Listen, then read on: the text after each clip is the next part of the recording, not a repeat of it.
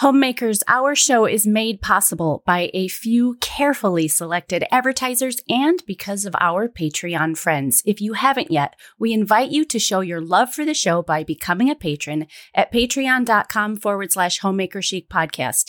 There you will receive downloads to both of our cookbooks, exclusive access to snippets of the Homemaker Chic book as it's being written, and a private invitation at the end of every season to join us for our live fangirl party call. You can be a part of Homemaker Chic and show your support for the show by visiting patreon.com forward slash Homemaker Chic podcast. That's Patreon, P A T R E O N dot com forward slash Homemaker Chic podcast. And now let's rock this show. Ladies and gentlemen, welcome to Homemaker Chic Podcast, episode two of season twelve. We have been with you here for many, many episodes. Uh, I am the host of Homemaker Chic, Shay Elliott of the blog, The Elliott Homestead. And I am joined by my co-host, Angela Reed of the blog, Parisian Farm Girl. Hello. Hello, which I self-sabotaged this morning. I clicked the wrong thing, and suddenly all the backgrounds to all my blog posts ever written were like dark, dark, dark, dark blue. And so you couldn't read anything. I, I don't know what I did, and I had to like panic and email my guy and say, can you please help me like right now? Because this is a problem that I created, and now you need to bail me out. You need to fix it. You know, I was actually... You need to fix it. I was thinking it. about this yesterday. So Angela has been blogging for seventeen years. Ever. Um, I've yeah. been blogging for twelve. And in that time, this is how rapidly our times are moving. If you ever had like feel like your head is going to just spin right off, in the course of my blogging career, so even five years shorter than Angela's, um, I have seen blogging really come into its own, become like a kind of a common word. People knew what it meant. It became everything, and then it became nothing. And now it's actually mm-hmm. coming back again. It's really weird. It is. It's I wonder what is that? Because people first they were just they just weren't reading it, and we were like, well, fine, then I'll just spend two minutes on Instagram because you know. Mm-hmm. Somebody's, it's no fun to spend four hours writing something and editing photographs and searching keywords and have like four people see it. Mm-hmm. But now the feedback is, I'm so glad you're blogging mm-hmm. again. Yeah, I don't know. Like culturally, what do you... I don't know. I think... What is that? I think we've just maybe had our fill of fast food and we want something more. Hmm. And you can go to somewhere like Instagram and you can eat to your heart's content, and yet somehow you're never quite satiated. That's not the right word. Yes, yes it is. Okay.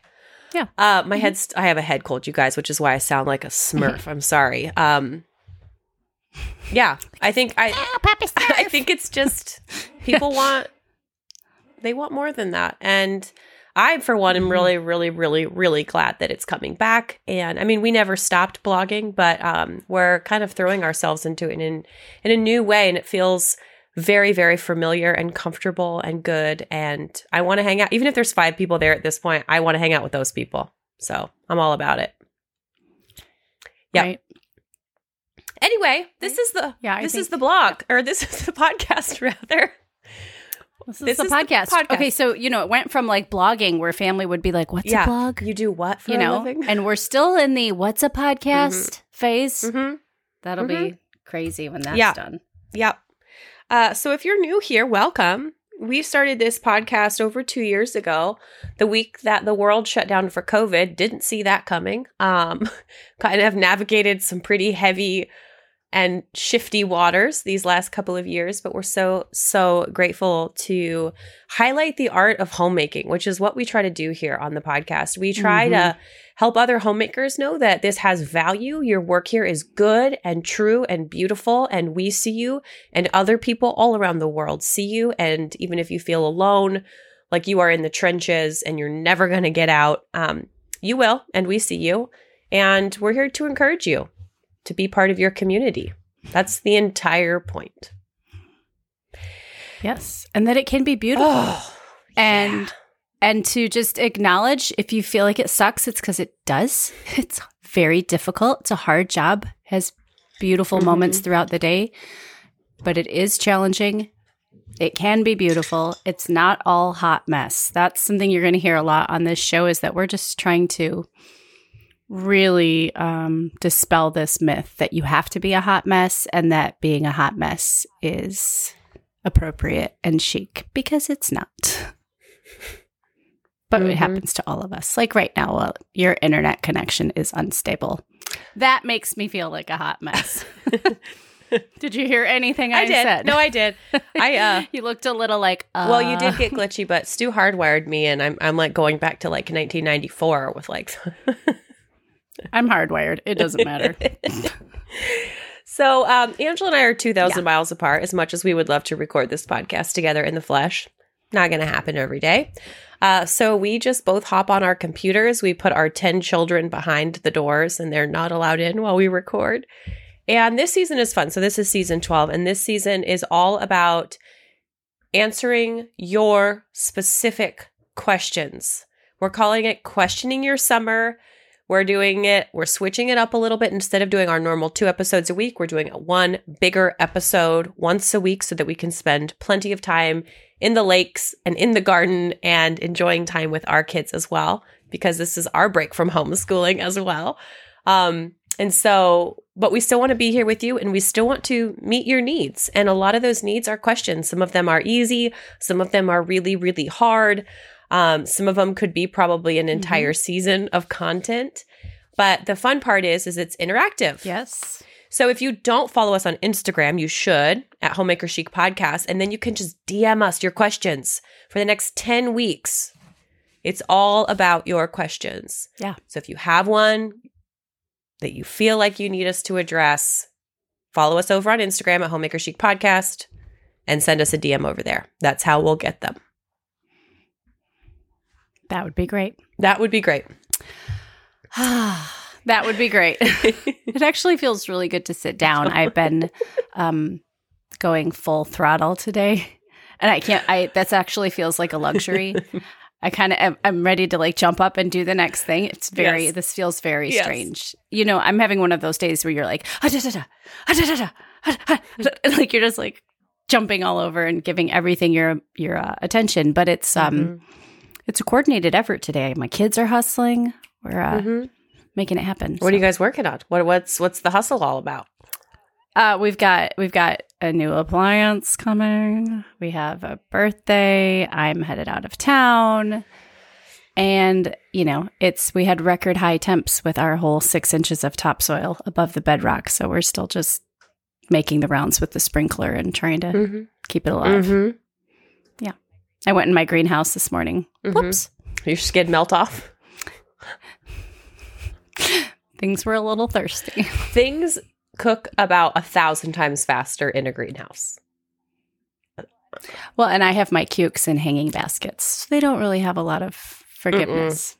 They need Mm-mm. me. Yeah. No, I have a solid three months where I actually don't go into my greenhouse at all, because my, my skin would just literally slide off my body. Nothing could live in there. Yeah. You know, it's just, it gets way too hot. Mm-hmm. Um, but that's fun though. That's fun. I like those days. I sat down with a coffee. Again, go, go, go. Like I'm up at five a.m. making sourdough English muffins. You know, I'm just cranking it out. Right. And I sit down to have a coffee uh-huh. at like one o'clock. Sit in my Chase lounge, and I kind of lean back and close my eyes, and I can feel like my jaw relax. I mean, I know I don't look good at all in this posture. Drooling. I told Stu. Fortunes. Eventually, like, someone's just going to find me here dead, and it's going to be find like, me. Mom's battery finally ran out. She just, she just coffee mug hanging on your finger. Laid back with her coffee. Never to be seen again. Oh, it's good, though. It's good, but the dog days of dem- summer have finally hit us, and it's, uh, I always like to wallow in the in the heat, you know, and really soak it up. I know you don't have air conditioning, mm-hmm. but I try to like fight it for as long as no. possible. I don't like air conditioning. I like to feel the season. So I went to bed last night, and it was like eighty-five yes. in my house, and I'm like, I feel it. That's fine. That I like heat. We have we have this thing that you don't have called humidity. That is a whole Mm-mm. other ball game where your feet are sticking to the floor, your thighs are rubbing together. It's horrible. It's horrible. Yeah. So we didn't even have like yeah. full humidity. It I'm not interested like in that humidity. seventy percent Didn't matter. No, it's Mm-mm. nasty. It's swampy. Mm-mm. Mm-hmm. Yeah. Not interested in that at all. Um, okay. So we have – so Angela and I did this thing this season because a lot of the questions – I said this on last week's episode. A lot of the questions that we got that came in were like about these things that Angela and I actually do. So believe it or not, we have real jobs. We don't just podcast for a living as much as we would love to. We wish. Um, and so last week we talked about Angela's Old World Design Society, but this week, this episode of the podcast is sponsored by the Elliott Homestead Cooking Community. This has been my baby Yay! for the last three and a half years. I started this when I was in Italy, literally three and a half years ago, launched it from my little villa bedroom. Um, and it's just grown. Yeah, I can see that in yeah. my head. I can see you and Stuart like standing on Instagram. Yeah. And just blowing things up mm-hmm. and live. You went live, mm-hmm. and that was incredible. We had it all locked and loaded. I mean, it took a ton of work to get all it right, ready well, to go. All right, well, tell the people. Yeah. Okay, go ahead. I'm, I'm sure. Yeah. I'm sure. Tell okay. the people. Tell the people what it is, because um, I started last week and then realized it was my week for Old yes. World, and now this is your week. So okay, I will. Away. I will try my best. So the Elliott Homestead Cooking Community okay. is a monthly subscription for home cooks, for people who want to get better at cooking, learn new skills, maybe push themselves to learn new things in the kitchen. If you have no idea where to start with whole food cooking, or cuts of meat, or fermentation, or natural sweeteners, or anything of the sort. So here's how it works. Uh, when I started the community, it was really important to me that people be able to physically hold something in their hands if they so desired. And so we actually have two different monthly subscription services. One of them, um, I actually send you recipe cards in the actual snail mail, old school style. Here, I'll show patrons who are watching. Let me show you. Just so, hap- just so, so happens I keep a stash of them in my office. Um, they are. They're, they're really beautiful and they're wipeable, and a lot of people find creative ways to store them in their kitchen. So each month I create five recipes that are really whole food centered, uh, real food based, from scratch, not packaged stuff, not pre-done stuff. This is just like your normal ingredients, you know, butter, lentils, sea salt, vegetables, um, basic cuts of meat, those sorts of things. So we make... Right. And often with a theme, right? Mm. So you you do fun things. I do do fun things. What do you things. have planned for this summer? Okay, so um, yeah. I'm actually doing my first Persian theme, which sounds really fancy maybe and like crazy, but really approachable. I mean, these are like ingredients mm-hmm. everybody already has in their cupboard. So my right. goal is to always like, let's give people recipes where they don't have to go out and buy a p- ton of new specialty stuff. Let's pack in the flavor, pack in the herbs, pack in the nourishment, and like the health aspect is obviously a massive aspect of it. Uh, mm-hmm. Anyway, so we curate five recipes every month, and then we do like an hour-long cooking instructional video where I walk through every recipe with you. I show you, we talk about tips and tricks. I literally make it in my kitchen while Stuart's filming. And then we make a video, send it out so that you have some guidance as you're going through them. So it's great for beginners. It's also great for people who are advanced um, as a way to learn new things. So we have a huge range of people in the cooking community. So you'll get the five recipes every month. You get the instructional cooking video every month. And then, of course, we have a private online community where all the home cooks come together if this is something that you like to do. Some people do, some people don't. You know, some people are like, I'm fine with my own company in my kitchen, which I get. Mm-hmm. But if you are into it, it's a great place to ask questions. People share preserving ideas and substitution ideas. And we do a big monthly giveaway where people cook recipes and take pictures and share. So it's just a real um, wonderful place for home cooks to hang out and to learn, because ultimately we all have to eat. We all have to eat, whether we live by ourselves, whether we're feeding a ton of people, we all have to eat. And so the idea is let's get some good inspiration in there. Like, let's want to do this. Let's skill up in the kitchen. And it's been my baby now, like I said, for three and a half years, and I love it. It's just my favorite thing in the world. So uh, you can visit cook dot the elliott homestead dot com, or we'll have a link in the show notes, of course, if you would like to check that out. Um, and if you join now, then you'll get it in time for the Persian recipes coming up. So that's really exciting. Those are going to be good. That is exciting. Really good. That sounds yes. really good. Yep. Really good. And very relevant uh, to homemakers, well, turns out. Turns out homemakers have to do a lot of cooking. Turns out. Shocker. Mm-hmm. Uh, we're going to hit on that with one of our questions today. So um, okay. before that, let's cue our favorite song and um, what we have. We're going to cue it. We're, it's playing. Hopefully right now mm-hmm. it's playing. And then we have a little treat.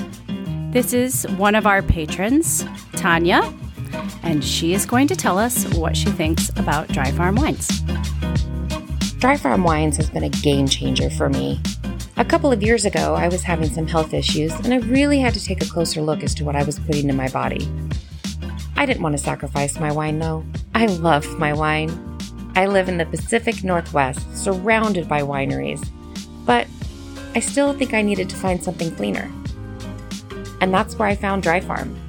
Dry Farm wines are organic, they're biodynamic, no added sugars, no added dyes. I was shocked when I read that most of the wines I was drinking had up to seventy-six approved additives. No wonder I had toxic overload. I was sold. That first bottle of wine that I opened, from the taste, the packaging, the company. I'm glad I went to Dry Farm Wines. I don't think I'll ever drink any other brand again. So here's what we want you to do. dry farm wines dot com forward slash homemaker chic club. New link. So that you can get two free tumblers with your first Dry Farm order. You've heard me say this before. If you live in a state that doesn't allow the importation of alcohol, have it shipped to your local liquor store. Go down there, set it up with them. Bada bing, bada boom, as they say. Boom. Boom. Okay, these are really fun for summer. So uh, if you've listened to seasons past, you know that we had the whole bottle for a penny, but we're switching things up for summer because we know you're going to the beach, you're picnicking, you're having fun. Uh, this is not the tumbler you're going to get. This is mine. Yours is actually cuter. It's more summer appropriate. They will be white. You will get two. I'm just holding one. Stainless steel inside. Actually, you know, double for a latte. Let me use it twice a day. Go ahead. We give you permission. That's what I do. Those are uh, yeah. So that's our treat for you this summer. If you are a new customer, place your order. dry farm wines dot com forward slash homemaker chic club. Got to insert that club word because that indicates the uh, that flags that they're sending you some tumblers, and you can just be homemaker chic all summer long. Love that. That's beautiful. I want to share a wine with you real fast. We are going to get to your questions. Hang in there. But I have, surprise, surprise, been deep in love, and I am falling deeper in love with my Italian sparkling wines. I love them. No way, Shay. Deeper in love? Champagne be damned. Um, oh, my. Okay. This is what I wanted to – I've had a bottle of this already. This is my second bottle. This is a sparkling rosé, which about – Which doesn't mean right now. She didn't have a bottle right now. That's what it sounded like. I've already We're had twenty-three one minutes bottle. In. I've had a bottle of this, and like it was really good. The second, um, this is a sparkling rosé, and it's so perfect for summer. This is like my gardening wine extraordinaire. I love having a glass of bubbles late in the afternoon when I'm outside gardening. So this is a sparkling rosé um, from Tuscany, which is pretty neat. Mm-hmm. So this is a blend. thirty-two percent Vermentino Nero and sixty-eight percent can cano yeah. cano canaiolo. I don't know how you say that. Just say cannoli. Just just cannoli. No, no, no, no. Okay, yeah. But I want to read you this. Okay, so the vineyard that okay. makes this wine, they have a little paragraph of information that I want to read to you. Okay, now remember, I'm going to Sicily in ten weeks. So like I have Italy deep on the brain right now, and wine and food and like, what are we going to eat? What are we going to cook? What are we going to harvest? So I'm mm-hmm. just going to read this to you, okay? Uh, okay. Castel del Piano was born out of a passion for a region that has received and welcomed us, and by the energy surrounding a certain river, farm, and castle that we discovered there. We are in, I'm going to, so sorry, Italians, Lun...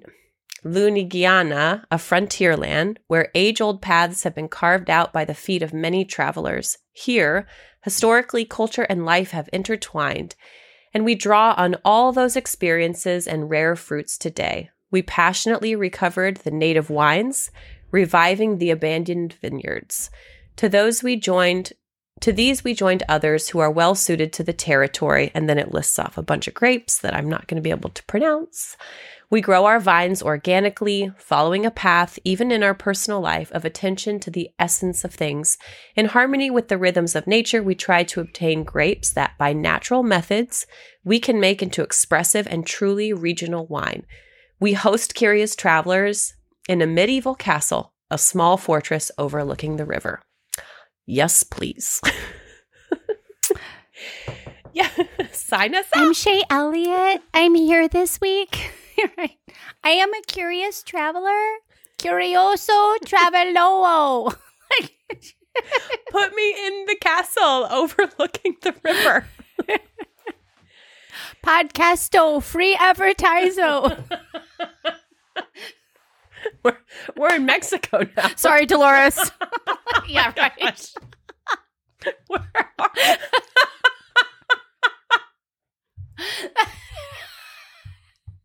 That's like my husband. He has a Chinese friend and a Mexican friend, and he thinks he can speak with an Irish accent. So anytime he tries to do any of those voices, they just morph into this horrible, homogenous, contrived.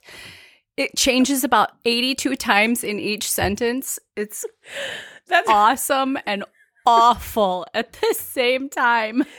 That's how I am when I try to do Australian. It just, it goes... Like, oh, please. Goes coffee. Is that even a real accent? Like, I'm just know. kidding. She, she just goes straight Dick Van Dyke. I do not have that skill. Stuart does. In fact, we sat at the no. supper table the other day, and Georgia was just shouting off any accent that she could think of. And man, he can nail them. In another life, he should have been an actor. He's incredible. Uh, I don't have that skill. Anyway, well, he and Joel should partner up and like do some sort of vaudevillian. This is like an S N L skit. Vaudevillian. Excruciating. Oh, it's so good. So good.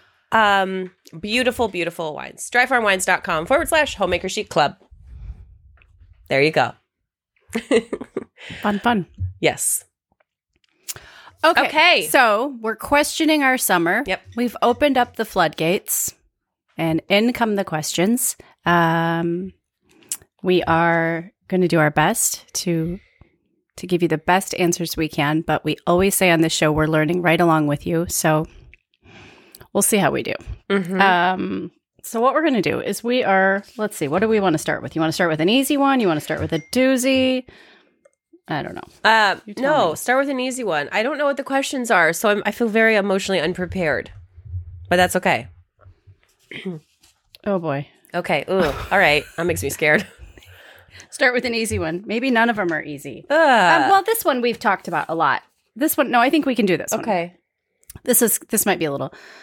Oh my! What does oh. that handle? Um, um, we're Bonnie Life. I don't know. That's you over on Instagram. Uh, she would like to know. What she's doing is she's addressing the trend in with TikToks and things like that to show you like hacks. Here's how to make X Y Z easier. But she wants to know, what are the top three things you would tell homemakers that there are no hacks for? No detours. Okay. I know. No shortcuts. You just simply have to do it, other than the obvious one, like raising your kids if you are a mother. Okay. And she said, we need to have Jennifer on again, Madame Chic, but uh, girlfriend, we just did about four weeks ago. So make sure you've heard that. that episode, because that was last season, and she'll be back. Okay. So three things that you can't make a TikTok hack for. Well, I mean, I, and you I, said I can, we can't say kids, raising kids. No, no, no, because that's well, that was one of mine. That was too obvious. Yeah, yeah, right. There's no shortcut to enjoyable children. That takes work. Okay. Holy cow. So, well, she didn't say enjoyable children. She just said raising your kids. All right. Raising well, I actually relative. would like. I would like to enjoy my children. Um, right. Okay. Okay. So more, and the minute more you take pragmatically the foot off the gas, there they yeah, become no. unenjoyable. No. Rapidly. So she, I'm assuming that she's meaning yeah. more like in the home. Um, here's what I really dislike about yeah. this trend to start off with, is that it makes you think that there are hacks. That's. You know? Yeah. I mean, like, you know, white vinegar on a wine stain, fine. I'll give you that. But like real homemaking, no, that it's a job. Mm-hmm. The very first thing that came to my br- brain was sourdough bread.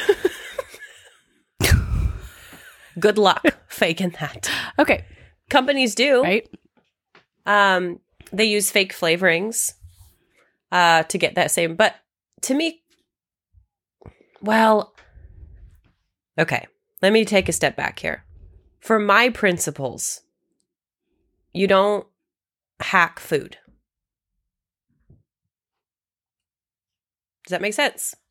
Now, it does. There are plenty of other homemakers who don't care about food the way that I do. And so they have lots of hacks, like Costco. Costco is wonderful yeah. for people who want a food hack.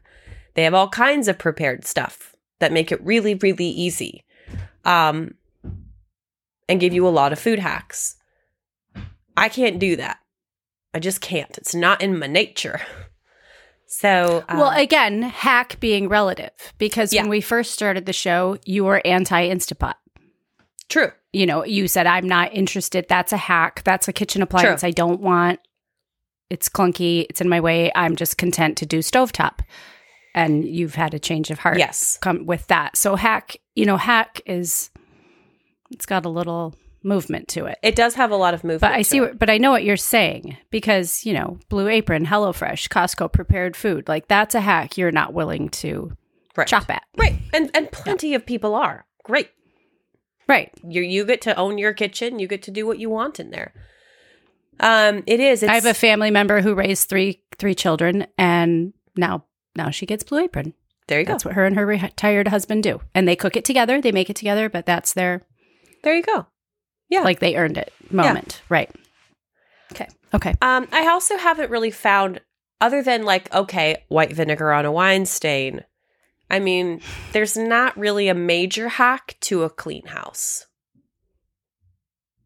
Well, that's what I was thinking. My mind went right to the kitchen. Uh-huh. Like, there is no hack to... Um, when your mother-in-law walks in the door and they're not being like prescription bottles and receipts and crumbs on your counter and laundry in the chair and homeschool stuff all over the table, there is no hack for that. That is where just hard work and diligence, cleaning up the kitchen, even if it's eight thirty at night, mm-hmm. so you wake up to it spotless, mm-hmm. relentlessly chipping away at it all day long, not letting it building up, you know, mm-hmm. that is, there is no hack. There might be structure and routine and things, disciplines that you can implement, but that's just an area where the work just has to get done. It and it will get done. It'll get done behind the eight ball. It'll get done in anger. Mm-hmm. It'll get done in pleasure to your favorite podcast, you know. Mm-hmm. Yeah. Yeah, I think there's a difference between hacks and skilling up. Because there are certainly ways that you can skill up in the kitchen. And if you want to deem those hacks, like cleaning out your kitchen sink and a good cleaner that you find that does that really well, you know, if it's a mm-hmm. hack to soak your, you know, stovetop burners in baking soda and vinegar for fifteen minutes so you can clean them easier, I guess you could consider those kinds of things hack. I think about that more as just a developed skill. Mm. Um, I think of hack as like a shortcut to get to the end result, and there's a lot in homemaking that that just doesn't apply to. Mm-hmm. So you could skill up at laundry and know how to get stains out and know how to stay on top of it, or maybe even have a schedule. But I guess I think of that more as skilling up and being better at doing laundry than any kind of a domestic hack. So, mm-hmm. yeah, I think, yeah, initially like three things. I think the kitchen. Okay. Okay. Like that's, there's no magic wand for that. Weeds in the garden. Whether you're charred, like yeah. whatever, whatever you did, cardboard, you did lasagna, you had soil brought in, whatever, birds poop, seeds grow. You have to pull weeds. If you want yep. to be a gardener, just accept it. Your yep. girlfriend's beds aren't cleaner than yours because she has better soil than you do. It's because she works harder. Sorry. I got another one. I got another one. Our, no our third one. That. Unless you get one of those blowtorch things. I'd love one of those blowtorch weed killer things. Those like for don't pathways work. And stuff. That they would be work. Fun. I have our third okay. one. Okay, good. Go. Um, there's no hack for budgeting and finances for the homemaker. No. At all. Awkward silence. The end. No. I mean that the that's end. One that doesn't just that doesn't ever magically go in your favor. That one always comes around and bites you. You know, there's very, very few people that accidentally lose seven pounds. There are very, very few people that accidentally find more money in their bank account at the end of the month. And it's painful to think that somebody could make a quarter of the amount that you do, but actually be a lot better at managing it than you do. That's a humbling mm-hmm. idea. You know, we just mm-hmm. think more is more and more is better and more is better and better is better. And that's just mm-hmm. not necessarily true. People who make less money, who are better man- managers of it, can often achieve things with their money that people who make plenty of money can't, purely because of the way mm. that they go about managing it. Um, so we've told this story before, but like I think about the first time you went to Paris when you and Joel were not making money. You were not making a lot of money. And it was ten dollars here, no. fifteen dollars there. What can we cut out? Let's not drink coffee. Like no desserts. We're not eating out. Lower the electricity bill, yeah. just like all this, all this work, all this effort. There was no shortcut to that. But you were able, even right. at that small amount that you guys were making, you were able to manage a trip. You were able to pull it off. And that's the kind of stuff when people are like, must be nice. I'm like, you have no idea what people have endured to get where they are or what sacrifices mm-hmm. they've made. There's never a situation right. where we need to socially say, that must be nice. Just don't say that. Yeah. Don't do it. So there you go. Kitchen. Okay. Weeds. Money. Finances. Yeah. And the blowtorches really don't work because I saw Monty with one once. No. They'd have not worked for me. When you're burning a green weed, you have to hold it there for like five minutes. B- green stuff doesn't burn. Right? True. Hello. Okay. Okay. Uh, this is fun. Okay. And maybe you know how to, maybe maybe you could pull out those fabulous accents that you employ and you could help us out with I'll that. I'll do it. This is just a fun one. Okay. Uh, can we all agree to start pronouncing microwave like Nigella does? How does she say microwave? How does she say it? I love the way she says just about everything, but I can't bring it to my mind. Is it micro? What is she saying? That's so... I don't have my phone. Everything she says is so sexy and buttery. Angela, and- or Nigella's voice is the sexiest British voice. I mean, she just... What is it about it's her voice? It's delicious. It's oozy, and I don't know. I love it. It's I, I know. Love her. I think she's so sexy. Anyways, she is. I mean, I gosh, she yeah. is. I thought that was a fun question, though. Mm-hmm. Yeah. Let's see. When so this is a fun story. Um, okay.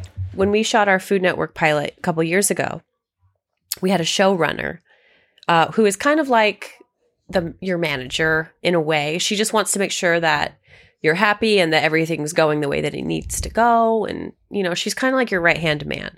So my sh- my showrunner, mm-hmm. her name was Jen, and she was British, which was great. my kids thought she was just the cat's meow, you know, because she said herbs and like all this amazing stuff.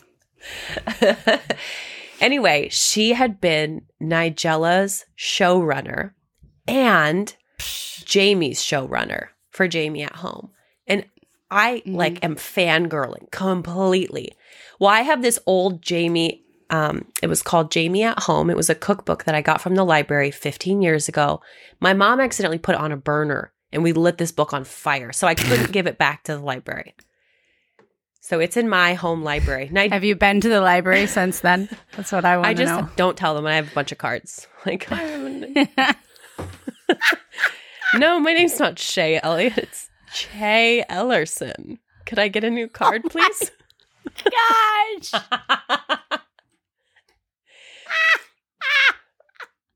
That is so great. So Jen sees this book that's just like mm. been lit on mm-hmm. fire that I still have because I love it. And she texts a picture of it to Jamie Oliver. She's like, Jamie, oh, she look how loved this is. And he texts her back, oh, haha, ha, blah, blah. And I'm just like completely fangirling. Like, if there yeah. are two people that I will fangirl over, it's Nigella Lawson and Jamie Oliver. Love them. Yeah. Cannot even put into words the amount of inspiration of how much they've impacted who I am. It's crazy. Love them. Nigella just makes me want to put on like a satin kimono and just like eat pasta in very inappropriate ways in my kitchen late at night. Nigella just makes me want to have boobs. Let's be honest. I'm like, can we just talk about how beautiful she's beautiful? Like the boobs, they really, really, really help. They really help. It's so sad. I just can't imagine having something like that going before oh me. Oh my gosh. Just, just a gift. Nigella, you have a gift. All right, just enjoy it for the rest of us who don't have it. It's like somebody who has a yep. beautiful voice. It's like, that's that's okay. great. Great for you. Enjoy that. Okay. Right.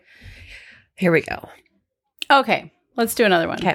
Dang it, I should be more or- organized with these questions. Yeah. Uh, oh, this was, I thought, so let's like, let's let's channel our empathy here because we did have a listener, um, a Patreon, a patron rather, excuse me. Uh, this is Danielle. She's a patron. And uh, we haven't really addressed this um, topic very much uh, as women as far as supporting each other with alternative schedules. So she's a nurse and her schedule is very different to her family's. And she was wondering if we had ideas or insight on tending to her home when everybody's sleeping. It's her challenge is that it's it's dark and she's got to be quiet, and she just was looking for some encouragement mm. and ideas there. Yeah, that's tricky. Um, I've never she's she's uh, multitasking this one. She's got an orchard. She's got. You know, she doesn't want to go out to the orchard and work at night because there's bears. I mean, this yeah. is pretty legit. Yeah. I did have, um, when this came across the wire, I did have like an initial idea, and I don't know if maybe between the two of us, we can sort of generate something else. This was just very simple, very pragmatic. I was thinking about laundry with family sleeping and small kids. You don't want to be going into the room and like rummaging through stuff, digging out dirty jeans from under the bed, little boy's room, and, you know, think about how, what they do to clothing in their bedrooms. Um, What this was just very simple. What about putting a laundry basket outside everyone's door and having them training them to put their dirty laundry right outside the door, so then she can creep around um, after the, you know, whatever shift she's working and gather that mm-hmm. and uh, do the laundry accordingly. Again, we don't have the details, friends. We don't know where her laundry room is. We don't know if she's up at two in the morning or if she's up at four mm-hmm. or eleven thirty at night. Um, that was just something when she said that, like, just popped into my mind. Um, what are your thoughts on that? It's tricky without knowing the details um, of what mm-hmm. that would look like. But I would just think that, you know, there's, you kind of have to make hay while the sun shines. And if nighttime is when you have to, to clean and to get these things done, then ultimately that's kind of what you have to do. So I would say, right. there are always pieces of homemaking that can be done quietly and pieces that are a little bit louder. So I would say, you know, while the family is sleeping, that might be a good time to have your laundry washed, but maybe do your folding and do your ironing. You could plan your menu or do your dusting or clean your windows or, uh, you know, fluff fluff your pillows, paint your pay your bills. Mm-hmm. Um, just kind of those quieter, mm-hmm. you know, things that frankly would be really nice and probably a little swifter to do when you're by yourself. Paying bills can be a time you right. need to spend in your head. And so looking at that as an opportunity of, okay, I can take an hour and a half tonight while the rest of the family is sleeping and I can get this tended to. And then, and then when they get up, you can, you know, do your couple loads of laundry before you have to go to work. You can run the vacuum through all the dusting and the cleaning and the wood polishing and all that will have already been done. You would have already pulled, mm-hmm. maybe even started some of the food for the meals that day. So I would just say maybe write a list of things that can be done quietly and things that can't, and then try to kind of piece together your schedule that way. Mm-hmm. Um, I think she, um, people with alternative schedules could look at the menu and see what sort of quiet food prep can be done in advance uh, for the evening meal, for example. If if the meat needs to be salt and peppered, you know, go ahead and just put it on the platter, salt and pepper it, put it back in the fridge. Just little, just anything that you can do to shave off time mm-hmm. um, with your normal routine. Mm-hmm. If there, even if there is a dishwasher, if there isn't, but getting one of those like busboy tubs and just, again, you're quietly filling it with hot soapy water and just putting the dishes in there, and they can sit till the next day, but at least they're, you know, the mm-hmm. the egg yolk isn't crusting onto the, the plates and the ketchup isn't f- fermenting in its place. Mm-hmm. Yep. Yep. Yeah. I think if we had a, a few more details, it might be a little bit easier, but my mind just goes to like really pragmatic. Like, what am I, what am I hustling to do at five o'clock in the evening that I could have done at five o'clock in the morning or whenever it is? And it's kind of shaving off minutes here and there. Mm-hmm. Yep. I agree. Okay. All right. Um, Stephanie is a patron, and she's newer to homeschooling, uh, as I imagine so many people are. I imagine so many people right now are looking at the current climate and just contemplating, is homeschooling right for your family? Um, I would definitely circle back. We've done a handful of episodes over the last two years on homeschooling.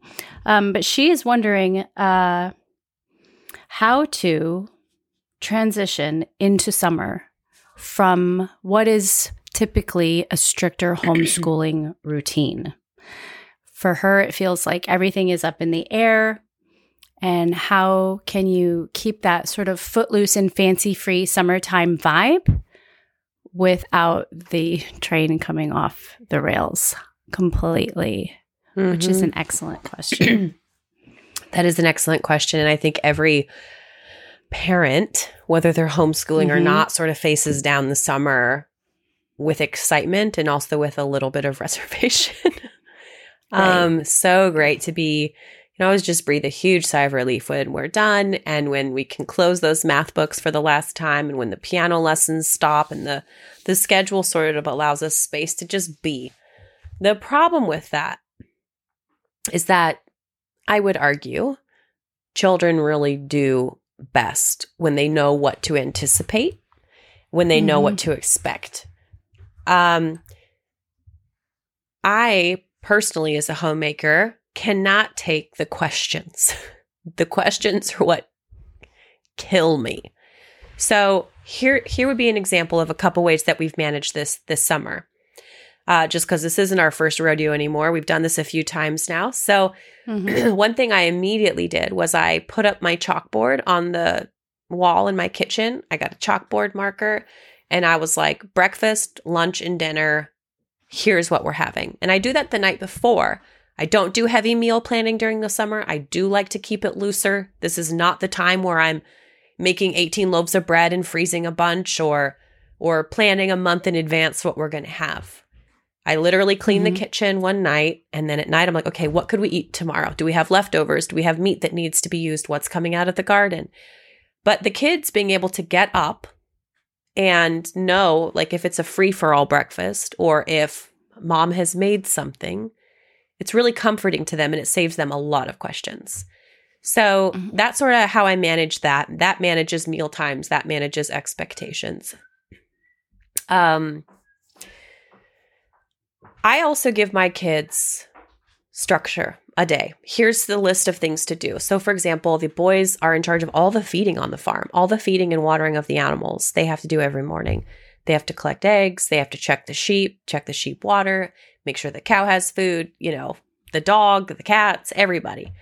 So they have chores mm-hmm. that they have to do in the morning. Georgia washes all the dishes, the dishwasher, the boys do the dishwasher. Everybody has laundry days. So the kind of rule is like, I want them to just be free and have fun and have a ton of freedom and go dig a hole or, you know, play a computer game or listen to an audiobook. Mm-hmm. Or what. I want them to be able to do those mm-hmm. things. It's summer. Don't ask me until your entire list is done.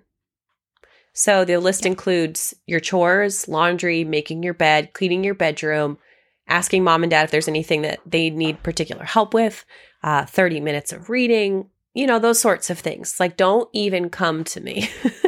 Don't come to me until your list right. of things is done. Some kids will knock it out in an hour. Some will take all day. Mm-hmm.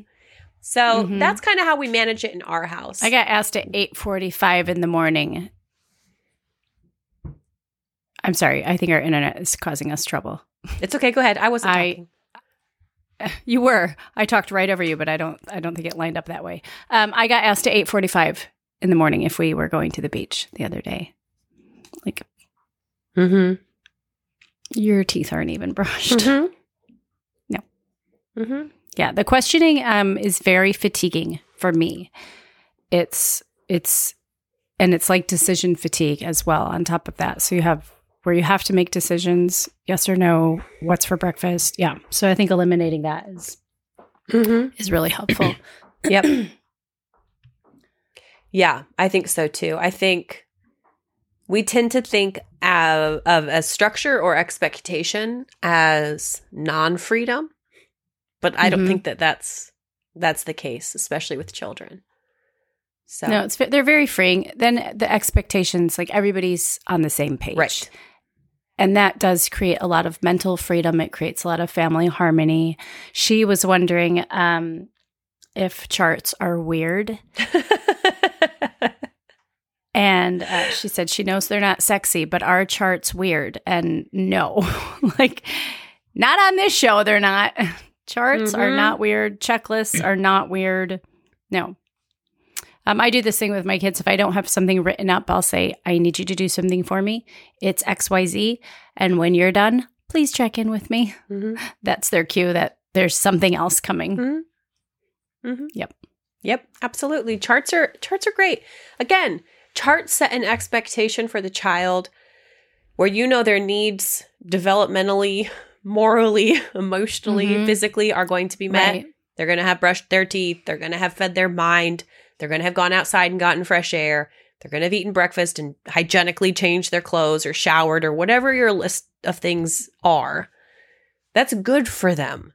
That's good for them. And and giving them a chart and saying, okay, bud, here you go. Like, obviously, depending on how old your child is, you know, that's a great way for them mm-hmm. to sort of learn work and and discipline and expectations. Um, and it's also fun to see their personalities come out because some kids will just power through and knock it all out so that they can go do the fun mm-hmm. stuff. And some will just wallow in it all day long. Um, yep. And that's part of their development too. So, you know, I always tell my kids, mm-hmm. like, there's not a right or wrong way. It's, it's your day. You decide. Go for it. It's fun to see. Right? It's fun to see them on various days, the different paths that they take. Chart it up, I say. Yep. Absolutely. Yeah. Um, okay. This is uh, Victoria Howell over on Instagram. She says that we talked about butter in a recent episode. What brands of butter do we usually cook with? And frankly, okay. what other brands of kitchen staples do you use? Mm, okay. Okay. I do not have my dairy cow right now. My, my preferred butter is my dairy cow butter from my cow. When I don't have her, mm-hmm. I get Grazers from Sierra Nevada. Uh, I get that from Azure every month. So that's a great one. Sierra Nevada has a couple different um, varieties of butter that Azure sells. There's a couple mm-hmm. different vat-cultured ones. There's some um, like European-style ones. Um, I love the Grazers one, so I use that one a lot. It's a vat-cultured one. So that's what that's the butter I use. What about you? Is that the one that comes in the tube? I'm trying to that's think of. That's the Sierra Nevada, but which, that's a different um, one. Yeah. Um, okay. Okay. Um, so l- yeah. So I'm vat cultured European butter, salted. I always that's do salted. Me. Oh yeah. Uh, when I bake, I just like reduce the salt a little bit. Barely. Never, Come on, pe- some, people act like it's like. Yeah. Is that unsalted I'd, or salted? Like you don't, you can't tell the difference. It cracks me up if I read a cookbook and they're all dogmatic about it. I'm like, for real? Like, because, yeah, yeah, chill salted out, butters. Uncivilized. There, um, that's my favorite. I get a ton of it by the box, and then you know we'll make fern butter. We call it from the dairy cow, and then I keep a big tub of clarified butter as well. Um, I like that for cooking, and I like it yes. when I, if the kids are cooking, yeah. which they do a lot of, um, because you you can learn to saute vegetables in butter, like, but it's that's you turn your back for twenty seconds and you've ruined it. So I like to be able to tell the kids use the clarified butter. Go ahead, because you know. Like it or not, they're going to turn their back yeah. for twenty seconds. Yeah, and and clarified butter tastes good. It's delicious. It yeah, has it's very a, good. It has mm-hmm. a different flavor, which is good. Right. Um. Okay, other brands of kitchen staples. I use a ton of Jovial products. So einkorn flour, mm-hmm. olive oil, canned tomatoes, canned beans. All of those are Jovial. And I get those from Azure mm-hmm. primarily because it just saves the shipping of, of extra boxes when I do it from my Azure pickup. Right. Um, dried herbs and spices. I prefer Mountain Rose herbs. I find their quality is really superb to most brands. Um, mm-hmm. I think it has to do with the way that they, I don't think they just dry them. I think they freeze dry them. As I've been ex- like okay. exploring my freeze dryer and freeze drying my own herbs, I'm like, oh, this is how their dried parsley. This is doesn't look like dried parsley. It looks like fresh parsley that's somehow dried. Um, okay, they have fabulous herbs and spices, so I tend mm-hmm. to bulk order from them a couple times, um, couple times a year. Uh, oh, Jovial boxed pastas, cookies, and crackers. Those are like some of my fast food. Great, great right. products. You're not making any the sort checkerboards. of yeah compromises, health compromises when yeah. you have those on, mm-hmm. on hand. So I keep a lot of those. I don't know. What else comes to your mind? Pantry staples. No, I, our pantries are going to be really similar that way. Mm-hmm. Um, and then, you know, aside from their olive oil, then I get like fancy oils from, from someone local, mm-hmm. like a really thick twenty-five-year-old balsamic and truffle oil and things like that. But I, I think for the most part, what we use is going to be really similar. Yeah. What's the um, the preserves company in Italy? BioNature. Uh, that Jovial bought. BioNature. So BioNature yeah. jams are fabulous. They're really you good. You can buy them just right from Jovial's site. Uh, they linked the sites mm-hmm. now because um, I was going to say Carla and Rodolfo own both, but I don't know who owns Rodolfo, I guess, owns the company now. Mm. Um, they have fabulous jams, great like nectars and stuff. Uh, they've got like, you're yawning and I'm yawning. This is, a, we're recording this at a rough time of day. We I'm both sorry. Need a yeah, nap. I just started yawning. Holy cow. This is what happens. I was trying to keep Neither it of us have sat down wasn't working all very day. Well. Like you sit I know. Down. Oh, I'm at the sunshine. I'm just like, oh, like, melting. Um, um, yes. Celtic sea salt. Do you have a particular salt? Uh, I know we have San Juan that we both have used and just your standard, um, you know, the blue bag Celtic sea salt. That's a staple in mine. And then I am a sucker.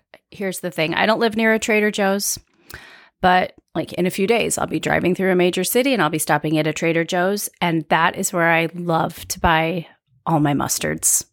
Mm. I'm a sucker for their condiments.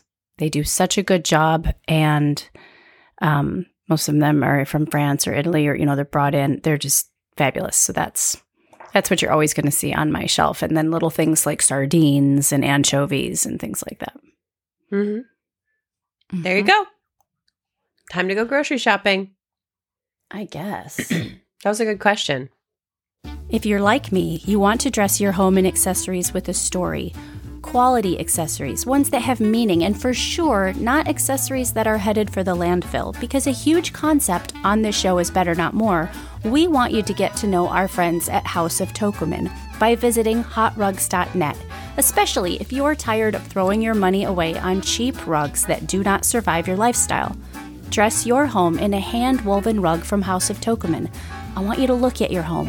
Where does it need some style infusion this summer? Because nothing is as timeless as a Persian rug. Here's a designer tip. You will give your home an instant professionally designed look when you add a Persian rug.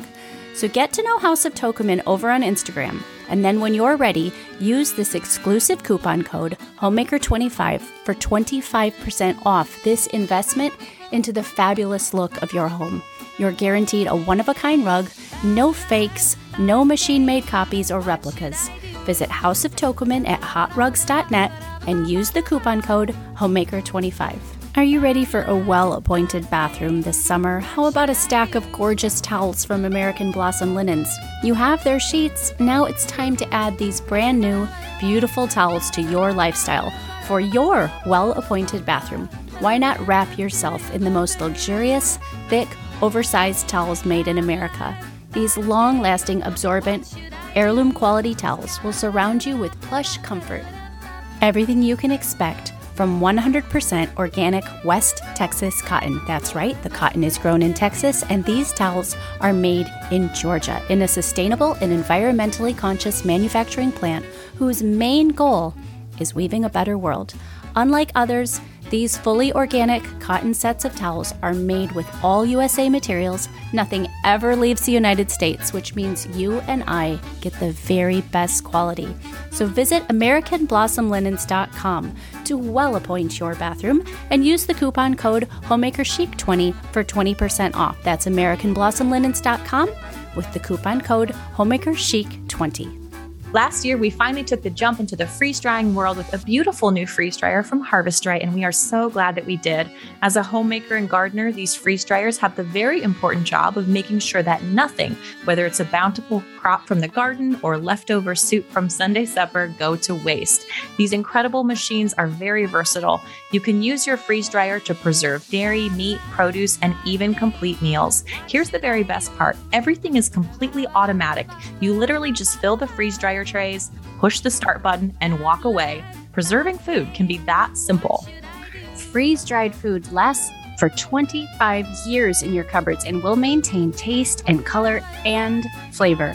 The food retains nearly all of its nutritional value, and home freeze-dried food costs one-third the cost of store-bought, which means your freeze dryer from Harvest Right will pay for itself in no time. This is the perfect season to order your freeze dryer so you can have it set up and ready for spring and summer bounty, whether you're freeze-drying fruits, vegetables, herbs, milk, or even eggs. Harvest Right machines are the best on the market and will soon become an invaluable player of your preserving kitchen. Visit bit.ly forward slash Harvest Right Homemaker or click the link in the show notes to shop your new home freeze dryer system from Harvest Right today. This episode of the podcast is also brought to you by Toups and Co. Toups and Co. believes in skincare products that nourish and restore and come from simple, wholesome ingredients. Emily began crafting skincare and makeup from her farmhouse kitchen after discovering how organic tallow, high-quality cold-pressed olive oil, and other quality natural ingredients made a huge difference in her skin and in her family's wellness. Now, Toups and Co. has expanded to not only include beautiful skincare, but also wonderful makeup products. These are products that I use on my skin every single day. I wash with the charcoal bar, and then I move on to the glow serums and the hydrating serums. all the makeups, all the bronzers, all the highlighters, the mascara, the eyeshadow. It's all so clean and so good. Visit toups and co dot com and use the coupon code Homemaker Chic for a ten percent discount. Oh, uh, this this is a fun comment, though. Okay. Um, this poor gal had to pull off the road during the uh, dead mole in the laundry machine conversation. We Sorry almost caused that. her bodily harm. That was Iris. Sorry about that, Iris. If you guys missed that really story, funny. I was doing laundry at my friend Amber's house. Um, well, my washing machine was not hooked up, and I accidentally washed a dead mole in her washing machine. I don't remember what episode that was on, but um, let me say this. I got my washer dryer mm-hmm. hooked back up. So we're in the middle of a basement renovation, which everybody knows about, blah, blah. So boring to keep talking about, but we're still here. But my washer and dryer is hooked back up. And I will never complain about doing laundry again. You know how when you're poor, okay, you never forget what it's like to be poor. You don't ever no. forget those lessons. You don't forget. Even when you have mm-hmm. money, you're like, nope, it's still there. Like it, it's formative.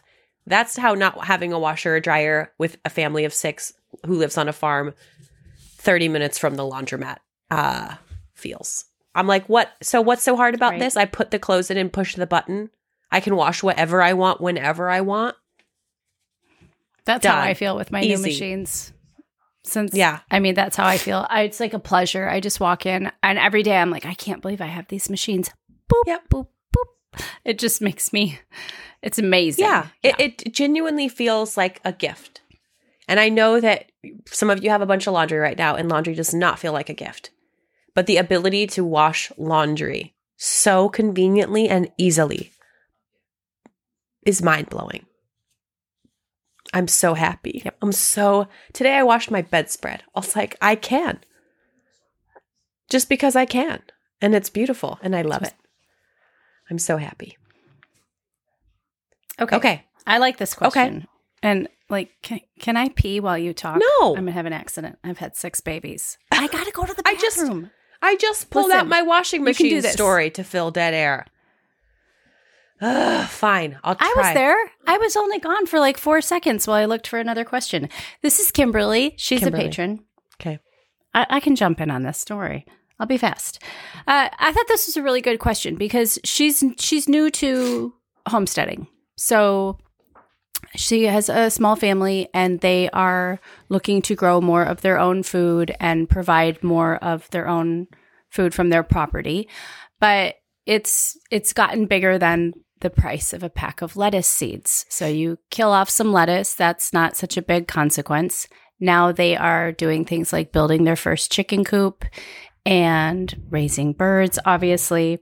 That's a bigger loss, you know? So she's wondering if we... Um, can give okay. some advice on what we might do different. Like knowing, like now, like the mon- money's on the line. Yeah. Like this is important. This isn't, a lot of people are approaching this right now. I know that we have a lot of listeners right now and they're contemplating this or they're making their first moves and it. They're not thinking hobby.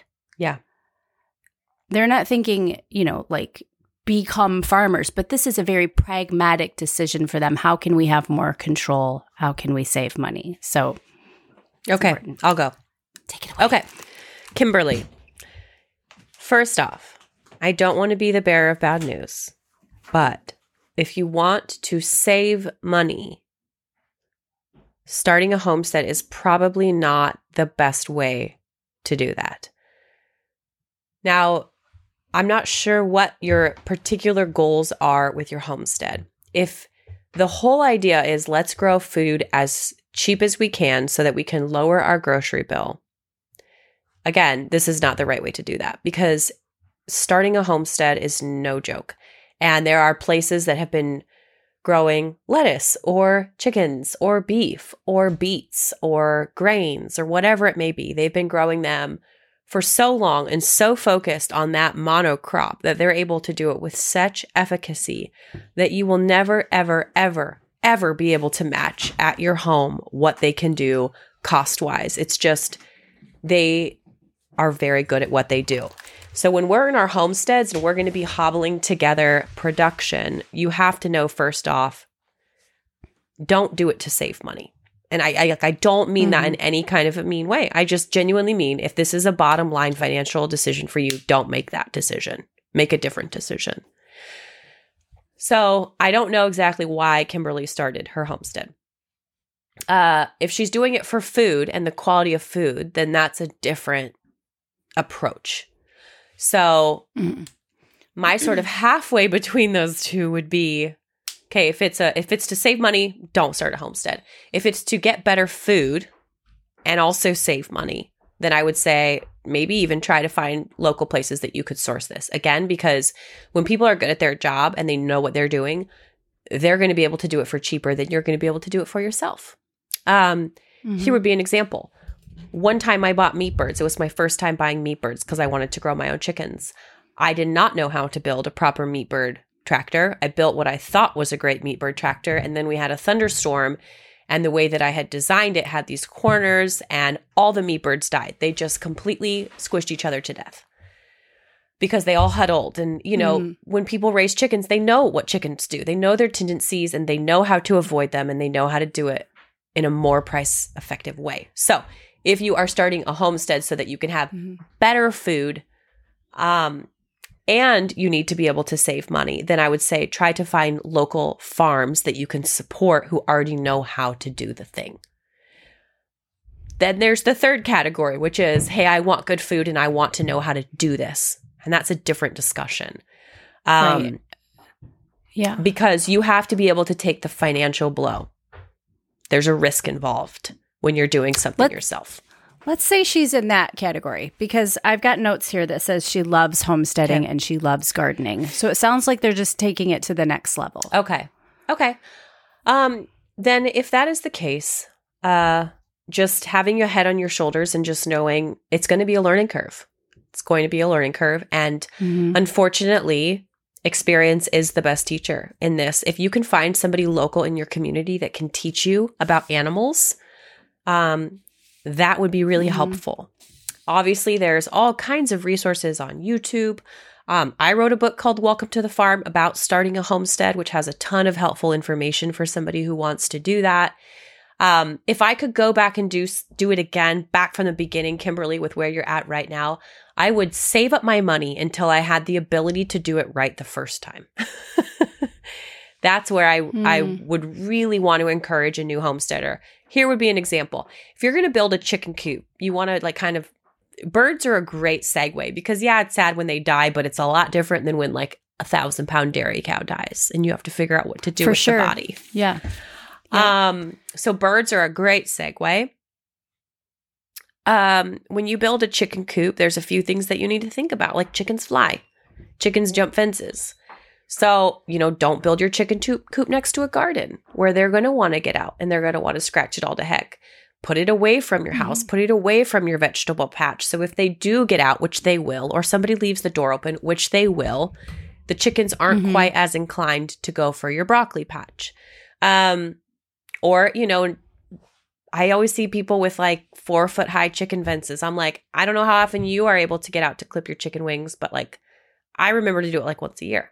So we built our new chicken coop with the, the fences are ten yeah. feet high. And it's an ordeal. Yeah.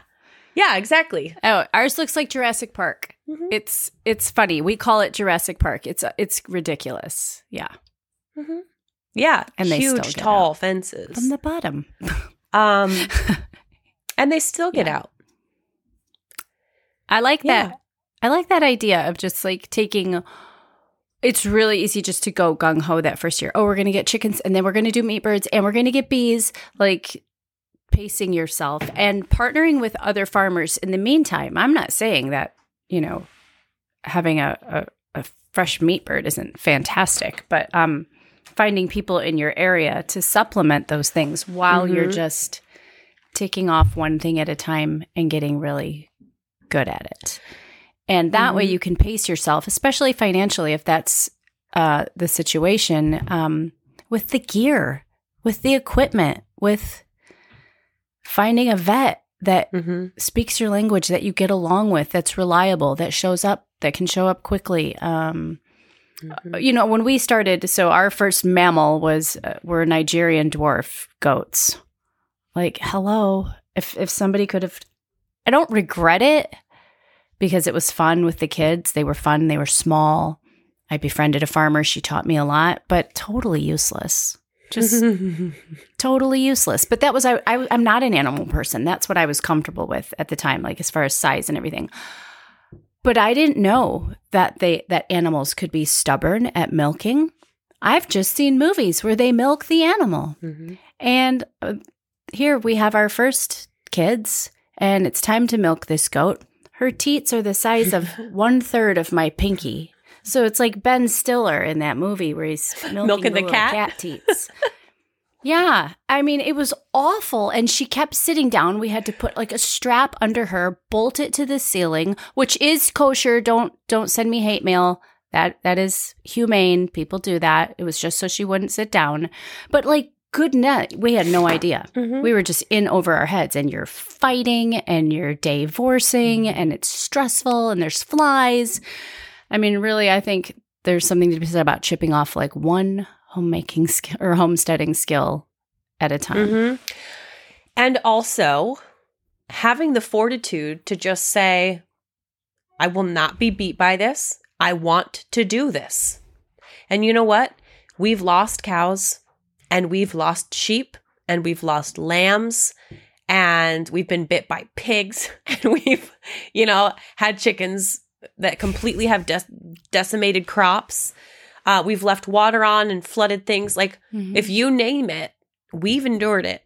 Um, right, right. For but sure. I won't be be- I, I love this life. I want to do this. I want to continue to get better. There's nothing, there's no other inconveniences I would rather have.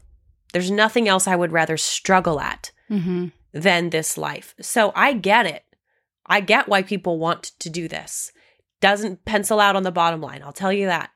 But what you gain from it is experience and wisdom and fortitude and grit and tenacity mm-hmm. and inventiveness. And I am for all those things. And those are priceless in my book. So carry mm-hmm. on, Kimberly. Fight the good fight. Yeah. And just know animals are going to die. Great if you- and that's okay. You're not, it's live. Oh, you know. Yeah. It's going to happen. My my goat farmer that we did get our goats from, that's what she said. We lost our first goat, and he was this beautiful blue-eyed buck. I paid a lot of money for him because I wanted those darn blue eyes. And she's just like, livestock is dead stock. Like, I've never encountered anything like this. Yep. Like, this animal died on my watch. Yep. Yeah. Oh, it's terrible. I remember the last the last conversation I had with my dairy cow, Sally. I had Sally for f- five years. And she was my mm-hmm. girl, man. I mean, this was at the time where we were milking twice a day. We didn't have a calf with her. I would get up at five o'clock every morning for over eighteen months. I did. We one of our stretches was eighteen months. I did it pregnant. I did it with a baby on my back. Like, I was there mm-hmm. with this cow. And she fell one day. So she got ketosis after she calved. She fell and she hit her hip on our barn. And what happened was she broke her hip. Well, a cow with a broken hip, unfortunately, is pretty much dead stock. I wasn't really willing to accept that. I mean, we did everything we possibly could, but she was down, and I would. That was tough. That oh, was it was so week. bad. I would yeah. take her buckets of water, and I just yeah. remember like sitting there with her and holding this bucket of water, and I had her head in my lap, and I'm like, I'm I'm trying to do like right by you. I'm trying my damnedest to do right by you, and I love you, and I hope you know that. And it was so sad. It makes me sad all these years later. Like, you try your best, and sometimes it just mm-hmm. doesn't matter. Sometimes it. Sometimes I feel like you guys lose. Didn't know right away the hip was broken. Right. We thought she couldn't get up because of. I feel like it. Yeah. We thought she couldn't get up. Milk fever mm-hmm. or something. Or, yeah. yeah. Yeah. Yeah. But then we had a chiropractor come out, and uh, you know, and and our we had a great vet at the time, and anyway, it's just part of it. But damn it if it doesn't grow you to like a much better version of yourself. So that's something. Mm-hmm. Mm-hmm. Poor mm. Sally girl. That's poor Sally. Oh my gosh, I can just see you sitting next to her. I don't like that. I know. Oh, that makes me sad. Yeah, she was a good girl. She wasn't as good as Cece. Cece's oh a much nicer cow to me than Sally was. Oh, really? Oh, yeah. She was a spicy uh, one. Okay. Okay. All right. This is, I think this will probably be our last okay. one. Let's see. Um, beginner design. Oh, good. One for you. Robin is a patron, and she is wondering. Yeah. Okay. She is wondering um, how to get started in making it pretty. Where does one begin? If you're looking at your home and you're thinking, I'd like to add some some prettiness to your home, where do you begin? So well, Angela has know what this, I'm going to say. I know. I was just going to say, Angela has this gift. Angela is the designer of this duo. But she has this gift of saying things and teaching people about design. And she repeats these things so that they become second nature when you're facing a space. And I know exactly what you're going to say. I'm going to say it. I just blogged about it today in the garden. My my first suggestion to, and this is, I, I suggest this because it keeps overwhelm down, and it keeps money spending down, and it keeps husbands happy, and it keeps you from making foolish mistakes, foolish impulsive mistakes, is to start by neutralizing the ugly. And that is that thing that when you walk in the room, you go, oh, that thing that bugs you, whether it's the dark, dingy cabinets in your kitchen, or it's that sofa that you can only throw, you can't throw another throw blanket over because it's so trashed. Maybe it's the laundry pile that you perpetually store on the edge of your bed, but start by neutralizing the ugly. And for me, that is what I personally do. And I, it, for, I've heard from people that it works. So I'm, I'm not alone in this, but what that does for me is it clears up mental space. And so often creativity is stifled because there are too many cobwebs and there's not enough time and space for contemplation. Most of us know what we like. We might not know how to implement it. Um, not everybody is a born designer. Not everybody is good at making little vignettes in their home or putting things together. But we do watch H G T V or pass a magazine aisle at the grocery store or go to a friend's house, and we do think, yes, I like that, or no, I don't like that. Um, but that's really hard to take an idea that you've seen somewhere else, which there's nothing wrong with ripping off someone else's idea, but it's really hard to take that idea if you're constantly going, ugh.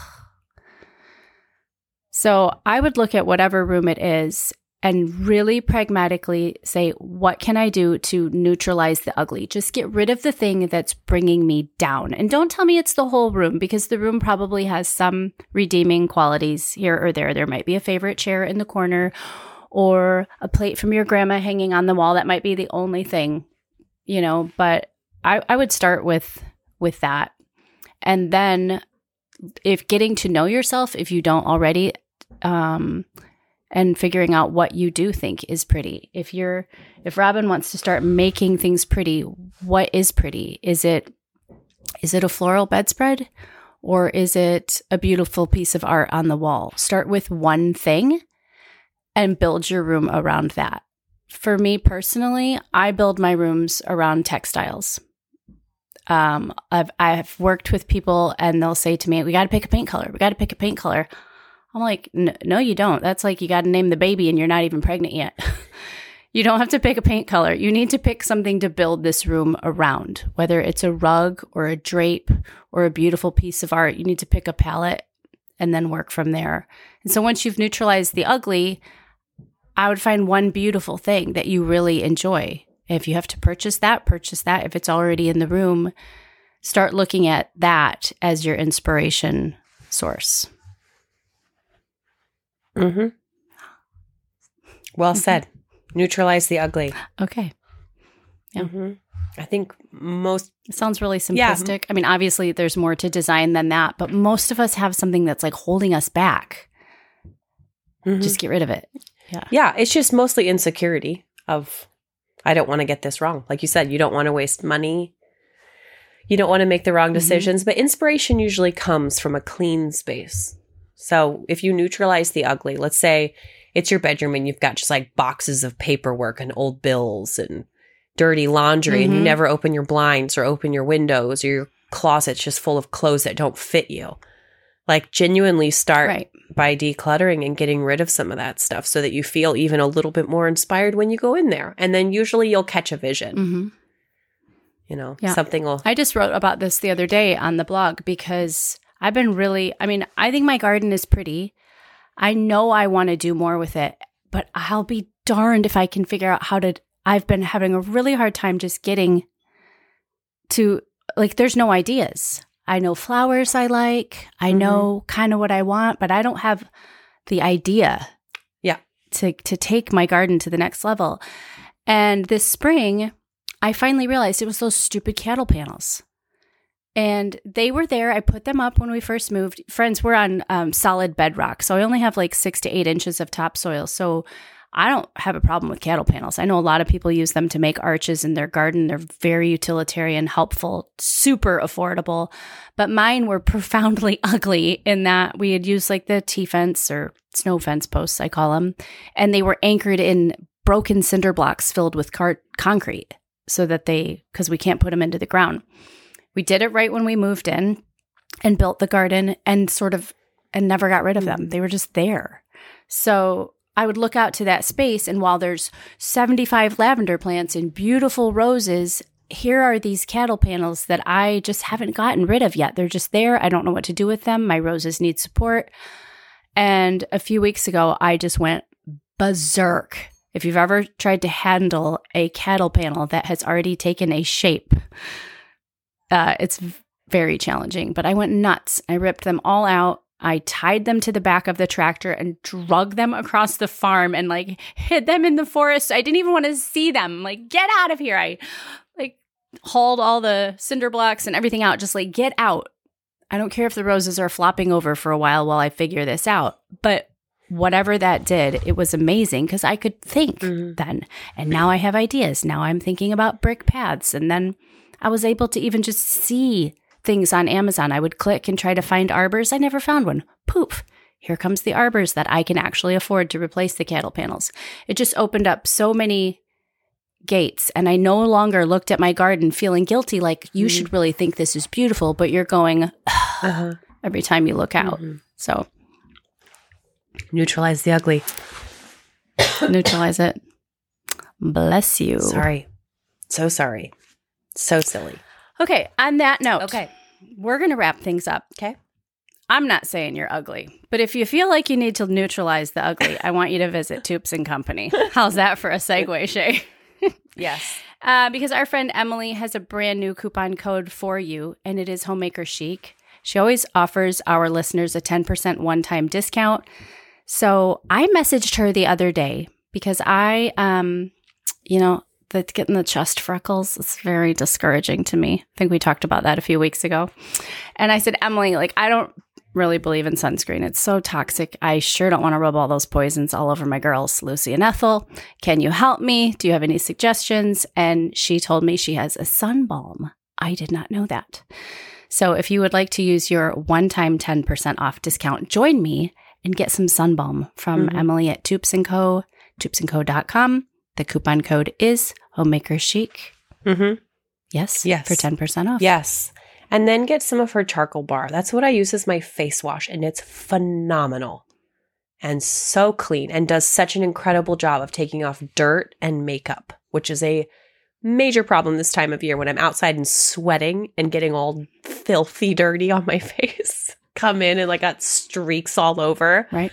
Um, it really, mm-hmm. really does a good job of cleaning your face with no hormone disruptors, no nothing gross. So I'm so grateful for companies like cool. Emily. So good. Okay. Well, if okay. you have questions. Uh, so we're doing one show a week. Yes. Hold on. We're doing one show a week this week. Yes.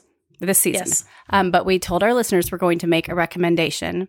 And the other day during the fangirl call, I told you I have your yes. recommendation for you. So here's your recommendation for yes. everyone. If they haven't heard it, it's new to them. Uh, it is our very fun, very controversial episode called Raw Milk and Man Boobs from April twenty-third, twenty twenty. Shay goes on a rant. You're going to want to hear it. Do I? Can you can you uh, yeah, when you make fun. the it's... show notes, can you put the link to that episode mm-hmm. in the show notes? Yes. Okay, yep. do that yep, because that way idea. people can find the find the it really easily. Um, I'm a little nervous to go back and listen to something that we did a month into this podcast. That makes me scared. And COVID. You guys, we're growing human beings, okay? So if you hear us if you hear us say something stupid, just assume that at some point in your past you've also said something stupid. And let's all just I think just this one's pretty funny. On. I think this is the one where I reference like the F B I story of being told to dump out your raw milk and how I would have just chugged a lugged it right in front of them. I think it's that one. All right, I'm going to go back and listen to it. The too. raw milk is uh, probably on you. I'm sure I'm the one using the expression man boobs. Yeah. Plenty to keep you busy and listen to out in the garden this time of year. Go have some fun. Follow us on Instagram. Leave us a D M if you have a question that you would like us to answer on next week's episode. And we will be back here with you next Monday. Okay. Fabulous. All right. See you guys then. Cheers. Cheers.